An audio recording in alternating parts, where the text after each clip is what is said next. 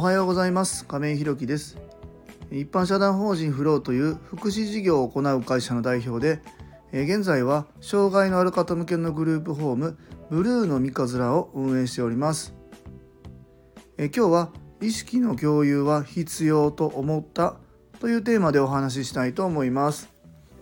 えーと、昨日のライブ放送を聞いていただけましたでしょうかね。昨日はね、えーと、またサビカン安田と、えー、ニューケサさんとで、えー、僕いなかったんですよね昨日ね、えー、ちょっと出かけておりまして、えー、ニューケサ3人と、え安田の4人でね昨日ライブ配信の方をしてくださいました。もしまだ聞かれてない方あいましたら是非ね聞いていただけたらなというふうに思います。あのグループホームのね本当に、え、雰囲気がすごくそのまんまあギュッと詰まった感じで伝わっておりますし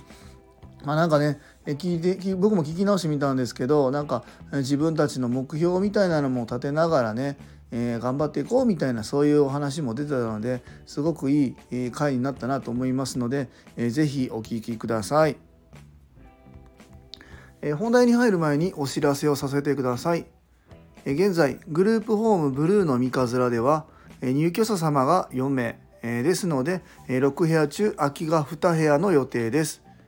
えまた体験入所の予定がございます、えー、今日もお一人様ねえっ、ー、と体験じゃない見学かな、えー、お昼から来てくださいますね。えー、お問い合わせの方ねたくさんいただいております。でまたあの、えー、短期入所の予定がね、えー、今のところちょっとこの2部屋が決まりそうなので、え少し遅れることになると思います。申し訳ございません、えご希望の方ございましたら引き続き募集しておりますので、え概要欄のリンクをご覧いただきまして、え公式 LINE 等でご連絡いただきますようよろしくお願いいたします、えそれでは本題です、え今日は意識の共有は必要と思ったというテーマでお話ししたいと思います。えっ、ー、と昨日、えーと、サビ館の安田と、まあ、ちょっと話どれぐらいかな？1時間ぐらい話したのかな、えー、したんですけども、まあ、あの僕が思っていること、えー、やりたいことのスピード感というか規模感みたいなのがちょっとねあの安田の方に伝わっていなかったみたいで、えー、ちょっとねこの辺で意識のズレみたいなのがあったなっていうところです。あの特にそのなんかトラブルになって揉めて、えー、なんか辞めることになりましたとか喧嘩しましたとかそんなんでも全くないんですけどもそうそう僕はやっぱり今、えー、今年44の年でね、えー、何年後にはこういうふうになっていたいとかえー、将来ゆくゆくはこういう規模感で事業の方はやっていきたいとか、えーと、はたまたもっとね先ではあのだいぶ前の放送でも言ったんですけども、え、自分のねプライベートというかあれなんですけどもフランスに住みたいっていうまあそんなこともありましてですね、それを逆算すると年齢を考えて逆算するとじゃあ今はこれをこのスピード感でやらないと間に合わないよねみたいなのは、えー、思っていて。過去にそういう話を安田にもしたことが、まあ、あったので、えー、それはまあ逆算したら考えたら大体これぐらいのスピードっていうことは分かるだろうみたいな感じで進めていたんですけどで、まあ、そんな中でね、えー、今安田がサビ缶をやってくださってるんですけども、えー、と今いるスタッフの中からねえー、次もうそろそろサビ缶探していきたいよねとか2投目考えるんだったら、えー、サビ缶を探してその人に任せていきたいよねみたいな話を、えー、ちょっと前にしたことがあるんですけども、え安田としては、まあ、そのね自分がやっているサービス管理責任者サビ缶の仕事っていうのはそんな簡単なものじゃ、ないしそれをねえー、そんな、えー、1ヶ月や2ヶ月そこらで誰かに簡単に任せれるような内容でもないっていうところでなんか不満に思ってたみたいなんですよね。えー、僕からすると例えば今から2投目っていうのを考えるもう近くにね本当今1件あって今入れるかどうか聞いてるところなんですけどこれがもし行けるってなった場合に1年とかでこの年内でね決まり決めていきたいなというふうに考えてるんですよね。で次考えたら3投目ってなるとこの2年以内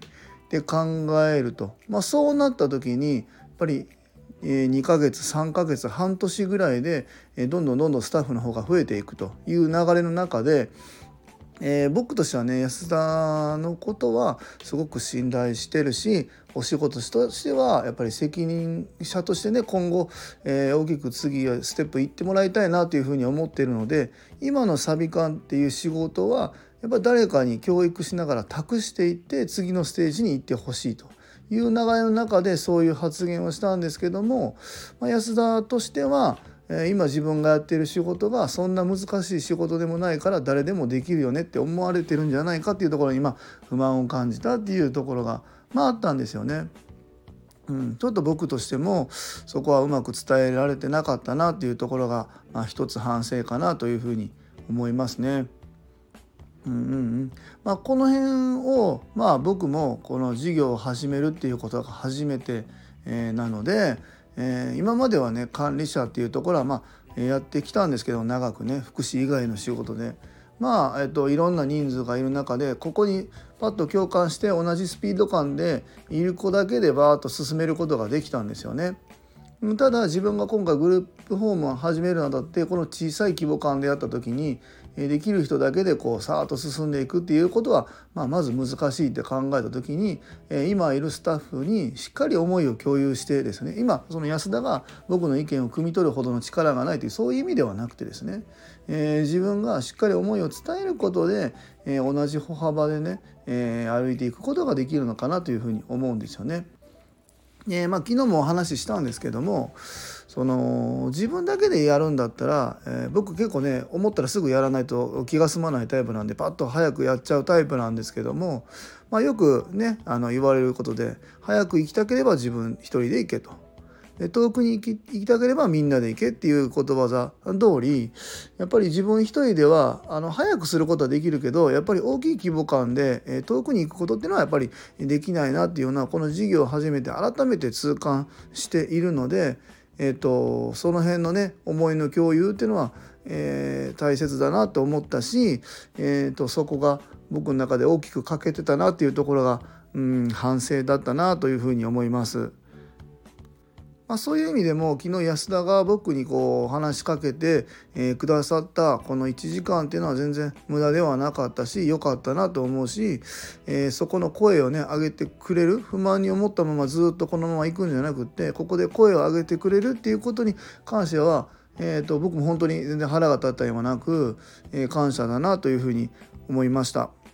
えー、今後ね、まあ、あの安田以外の社員が今後増えてくると思います。やっぱり2棟目はすぐ近くなんで管理者とサビ課、まあ、もし借りれたらですけどもの僕たち2人のままでいけるのであとはね週1回のスタッフさんが、まあ、週2回になったり、まあ、また人数が増えたりして増えていくとは思うんですけども社員っていうのはもしかしたら今回はね増えないかもしれませんが今後当然ね規模感が大きくなってくると増えていくと思います。でそうなった時に、えー、僕はね改めてこういう発信を、えー、まあ、このラジオを通じてでもいいんですよねこのラジオもいいかなと思いますねそういえばね。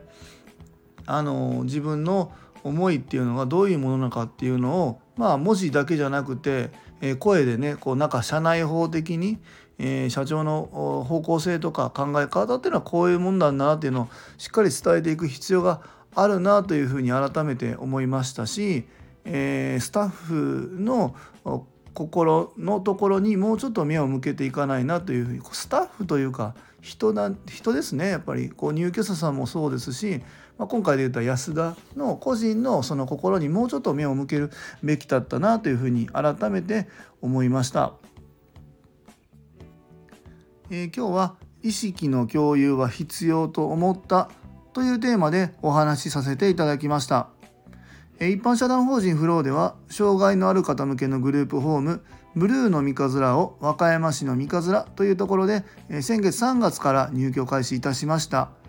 それに伴いまして入居者様とスタッフを募集中です